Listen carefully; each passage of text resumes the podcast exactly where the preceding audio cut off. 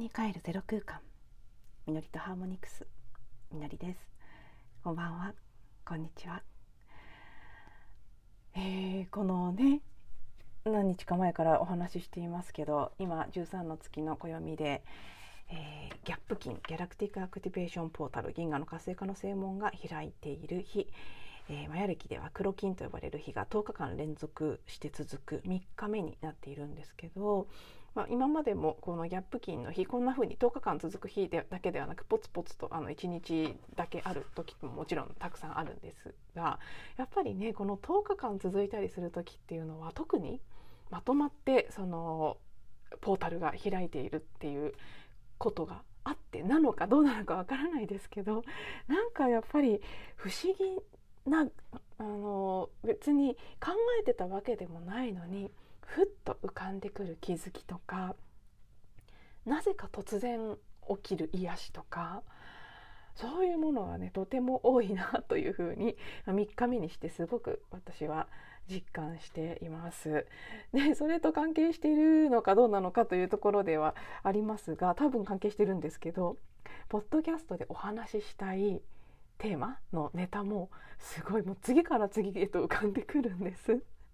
なんかこれですごくやっぱり時期によってムラがあって全然浮かばないというかもうほんとポカーンとしちゃって何にもないなっていう感覚になる日もあればでそういう日が続く時期もあれば今みたいになんかもうほんとずっとあの机の上に置いてあるメモ用紙に書き留めてるんですけどどんどん出てきちゃって話しきれないなっていう風に なる時期もあってこういうこうバイオリズムのようなものって本当に面白いなと純粋に面白いなって 思いますね興味深いというか、うん、何の力が働いてるのかわからないけれども同じ私という人間なのに全然違うんだなっていうこと。そんなわけでですね今日ももう手元のメモに4つ候補があってどれから話そうか迷ってしまうぐらいの状態ではあるのですが一番スムーズかなというところで昨日の話との関連性が強いトピックを選んでいこうかなと思います。これ今日ねこれどれ書いてあることどれも今日とか昨日おとといの間にパッてなんとなくほんと前触れもなくふって浮かんでああそうだなって思ったそんな気づきに関するお話なんですけど今日お話しするのはあのやっぱり損得というのを判断基準にした生き方は本当にしたくないなって 今日前触れなく急に浮かんだんですね、まあ、前触れなくっていうかその時していたこととすごく関係してはいると思うんですけどある意味ではそれがね呼び水となってということなので前触れはあるのかもしれませんね。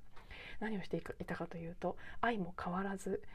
欲しいなっってずっと思いながら買っていないカメラについて毎日のようにそのねページを見てるんですけど また見ていた時だったんです。ね、もうこのカメラに関しては私にとってはもう絶好のほぽのぽののクリーニングの機械たくさんの記憶が今もベタベタについてる状態になってしまってる気がするのでとてもいいチャンスだと思うんですけどもうほんと手垢のようにいっぱいいっぱいの記憶をここにくっつけてしまった感じがします。もう遡ればちょうど1年前ぐらいなんです。スタートは。もうそう1年前ぐらいには欲しいなと思っていてそしてちょうど去年の私のお誕生日のすぐ後ぐらいですね誕生日10月なんですけど10月だったか11月だったかその頃になんかねふとあソニーストアに行って見てみようって思った日があったんです。で当時あのソニーで先に出てる ZV-1 という機種と後に出たミラーレス一眼の ZV-E10 と2種類の Vlog カメラがあってでどっちがいいかわからないからこれはね実物手に取ってみるしかないなと。でなんと何気なく調べていたらあ銀座にソニーストアっていうねその実店舗があってそこでかなり丁寧にあのね、予約事前予約をしてで来店したらあのいろいろ試したり教えてもらったりできるみたいということが分かりたまたまあの友達と銀座に行く予定が翌日かなんかにあったのですごくねその時はピンときてすぐ申し込んだんです来店予約に。そしたら今思い返しても不思議なくらいその日はとても全ての流れがいい日全てがスムーズでなんかもう面白いぐらいピタッピタってなんかリズムがね本当に流れに乗ってたなって感じる日だったんですね。友達とはもともとは銀座で会う予定だったんですけど前日だったか当日の朝だったかに連絡が来て先に表参道に私も用事があるから一緒に行こうと言われた。そしたら、まあ、その彼女が来る時間がその私たちが予定してた銀座で予約していたお茶の時間からそのソニーストアの予約の時間を、まあ、予約ソニストアのねお茶の前に行く予定だったのでさらにそこを加えた上でそれに間に合うぴったりの時間に彼女の表参道の予定が終わってで2人で一緒に銀座に行ってあじゃあ一緒に見に行こうって言って。って誘って一緒に見に行ってすごくね2人で見たから余計楽しくて彼女も私も欲しくなっちゃったなんて言いながらウキウキとそのカメラの体験をさせてもらったでその後も楽しくお茶をしてあれよかったね欲しいねなんて話しながら帰ったんです今思えばですよ。これはもうね過ぎた話なので言っても仕方がないですけど。あの日あの時のあの流れであのエネルギー感で「えー、いいね欲しいね」って言いながら買うのが多分一番エネルギーという面でいくと最もハッピーで最もエネルギーが乗っていていい状態だったそしてあのね前もお話しした通りそれででも即決はできなくて少し考えようと思っているうちにこれ後から知ったことですけど私が来店した時はもうその場で買って帰れる在庫がある状況だったんですけど確かに店員さんが半導体不足で在庫買いたいって言ってもすぐにはないようになる場合もあるかもしれませんっていうふうにはおっしゃってたんですけどもまさかそんなことになると思ってなかったのでもう少し考えようなんて思っていたらそうもうその直後1ヶ月後ぐらいには予約中止っていうその受付中止入荷待ちとかもすることさえできないぐらいの販売停止状態になってしまってすぐです発売直後です。でそこから今年の7月6月末ですかね再開したのがまでずっと販売停止に入ってたんですね。でまあ本当に今更なので言ってもしょうがないことですけどあの日に買っておけばすごい奇跡的なぐらいのピンポイントのわずかな発売から販売停止になるまでのほんのわずかな。しかも在庫がその場にあるっていうすごい貴重なタイミングで私は見に行ってたんだと。それがいかにある意味すごいことだったかっていうことを今になって思うとですねあんなスッて買える状態にあのカメラがあったのが発売直後からすごく人気だったのでだったみたいなのでねすごかったんだなって改めて思いまして。そして販売は再開しましたけどその時点で1万円の値上がりをしてるんですなのであの初期の販売価格で在庫ありの状態でその場で持って帰れる形で購入できるものすごいピンポイントないい時に私はふっと思いついて行ってたっていうことが今だからわかる。でその時はそのね流れのスムーズさとかあ欲しいねこれこっちがいいわ2つ目見たんですけども圧倒的にこっちがいいってすぐ分かったのでえこれがいいって思った。すごく惹かれた。本当に。あの時の私にそれ以上考える考えないで、とりあえず買っちゃえっていう勢いがあればどんなに良かっただろうと今散々後悔をしているわけです。でそこに多分最初に私はボタンを掛け違えているんですよねきっと。そこに自分の感覚に従うっていうことをその時取り入れられていたらスムーズに済んでいたかもしれないもちろんその後ね買った後に後悔が出た可能性がありますよねその場合は。いろいろ知ってしまってあここが良くないあそこが良くないっていう情報もねあのネガティブな部分もちろんあのどんな機種であれいいところと欠点と両方ありますからもちろん欠点があるというふうに言ってる人たちもいるんです多分私のレベルで気になることではなかったと思うんですけどでも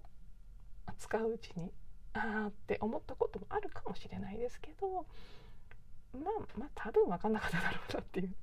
レベルですね。でもまあその時は使いこなせる自信もないし動画を定期的にアップするその10万円のカメラを買って元が取れるほどしっかり YouTube をやるっていう腹も決まってないしうんまあ思い切れなかった別にそんなの決まってなくたって欲しいんだから買えばよかったと思うんですけどまあそうは言ってもね10万ですからね。なかなか誰しもが思い切れるものでもない金額ですよね。多分。それでも別に欲しいなら買えばいいじゃんって思える方もいるでしょうし いやそれは無理でしょって思われる方もいるでしょうしここは本当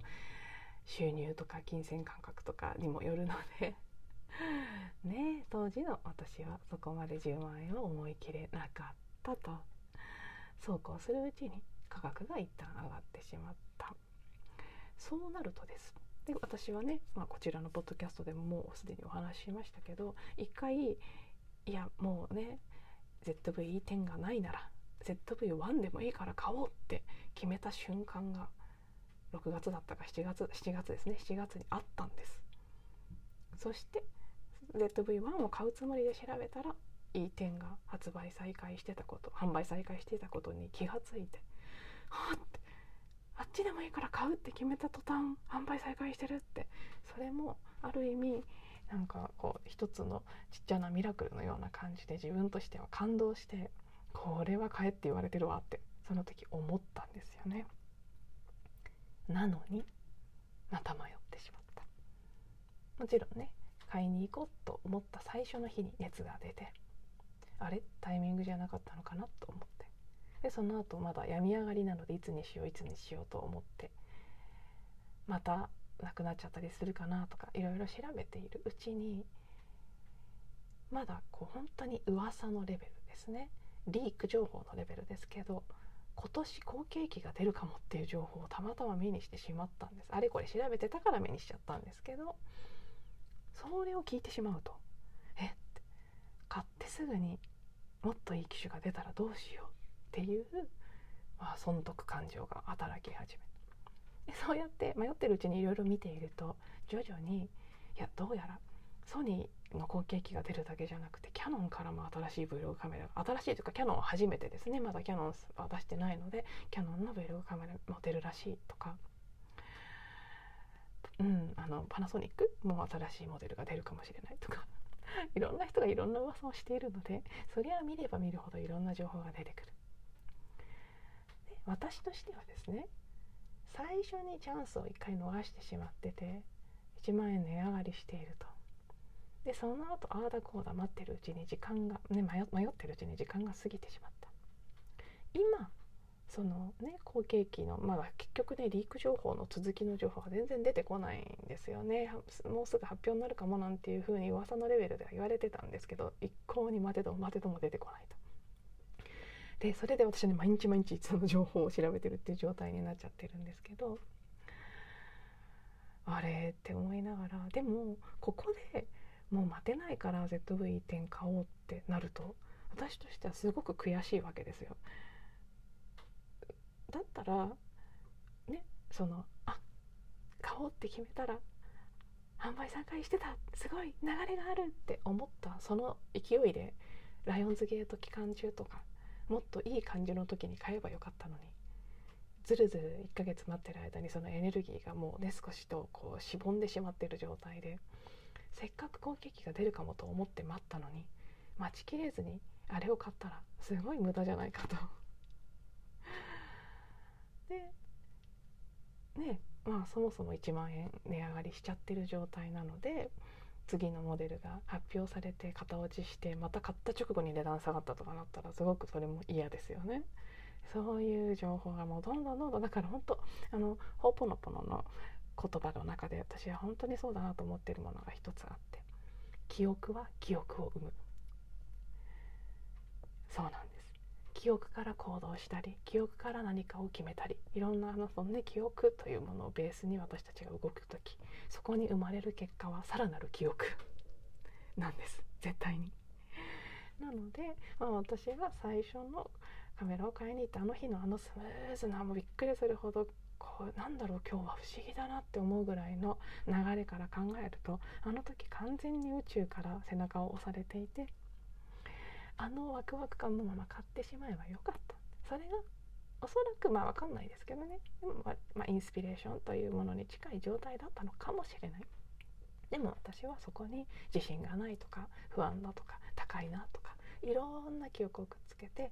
もう数ヶ月考えようとか思ってしまった。それを止めた。記憶で遮ったんですね。インスピレーションの流れを。そしたらそこからはもう記憶の連続ですね。買いたかったのが買えなくなった。ああの時買っとけばよかった。じゃあもうやるなってことなんだきっと。あでもやっぱり気になる。えいー、気になるから買おう。あ発売してた。あれ？でも後継機が出るって言ってる。あ損したくない、まあ、そこにも本当に全ての迷いの中にベースにあるのは大きく2つですね。そのカメラを買ってそれを使いこなすまで自分がその表現活動をやっていくということに対して自信が持てないというのが一つと損したくないこれに尽きるんです。私はひたすら損得という記憶と自信がないっていう記憶を再生し続けていて。一向にクリーニングされずどんどんどんどん記憶を作りながら毎日毎日ほんとほぼ毎日見てます。後継機の情報は出ただろうか。今は在庫があるんだろうかっ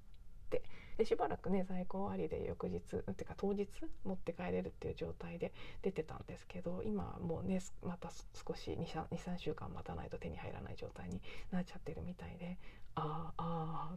そして情報は出てこない。え私は一体いつまで待てばいいんだ？そうこうするうちになんかこういい感じだったのはどんどん薄れていって自分のモヤモヤとした感覚とか悩んでる本当にその低いバイブレーションのねこう閉じ込められたような感覚とかそういうのが増していく。自分でも明らかにこれは良くない状態だなと。損得という観点で言うならば毎日その悩む時間を費やしこのエネルギーの最初のあの感じからここまで下がるっていうことを、まあ、ある意味自分にさせてしまったこと許してしまったこと。れが何よりも損だよねって記憶を再生し続けてお金よりももったいないものをどんどんどんどん失ってるんじゃないかってなんかふっと思ってそしてまあそうだとしてももちろん過ぎたことをそこでまた悔やんでももっと損なのでああそうだったなって気づきが起きてそういう自分のパターン損したくないとか、うん、自信がない。これは本当に私がよく再生する記憶の代表いくつかののどっちもねベスト10に入るなと思ったんです。だからねすごいポジティブに捉えればこのカメラは私にその記憶を見せてくれてる。ありがとうって言ってクリーニングして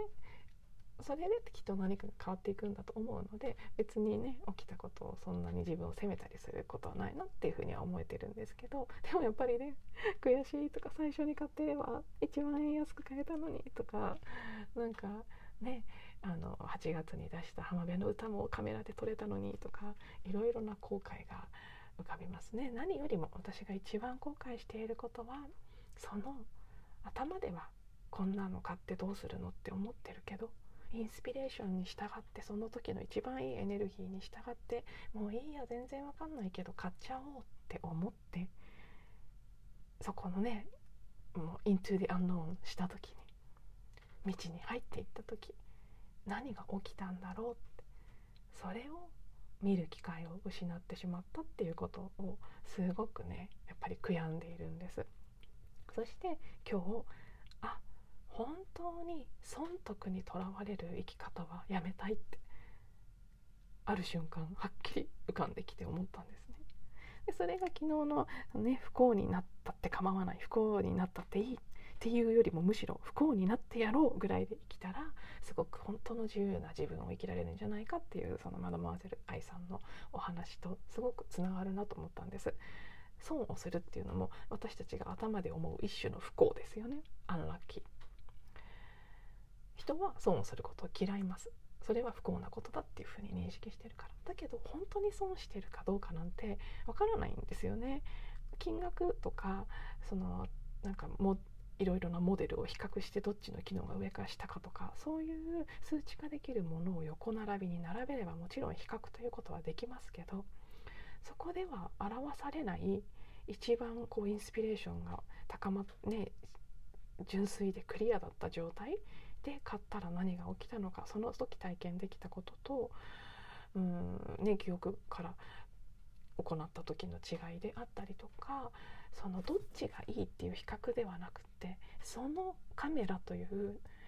機種であったりなんならもうその個体ですねそれとのご縁で自分のところに来るべき子がいたはずとかねそういうことさえあり得るんですよ。そしてその一番ご縁のあることの、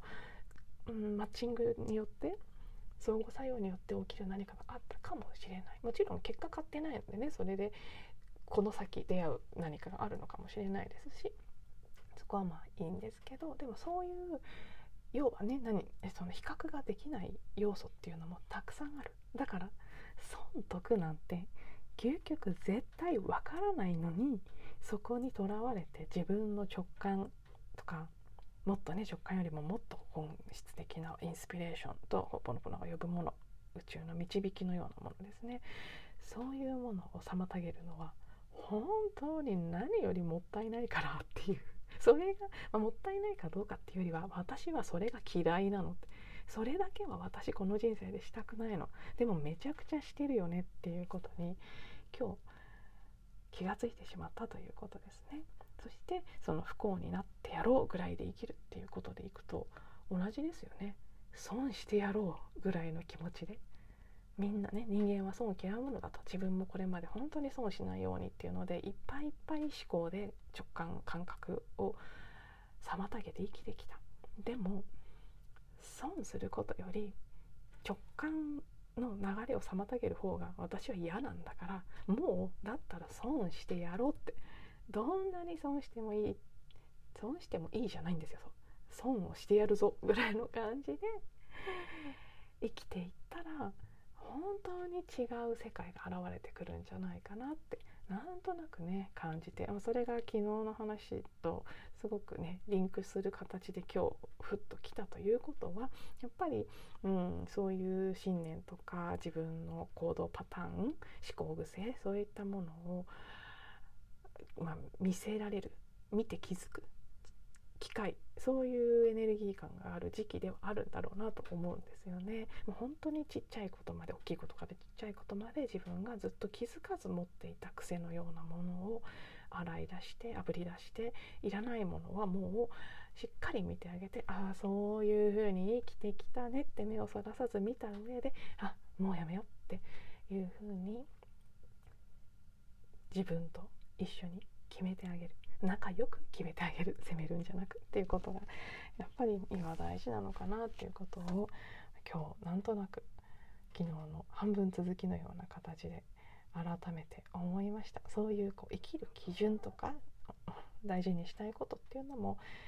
変わってくる。そんなチャンスにあふれた時期だなということで。はい。なんか細かいところまでお話ししてしまったので無駄に長くなりましたが 最後まで聞いていただいてありがとうございました。また次のエピソードでお会いしましょう。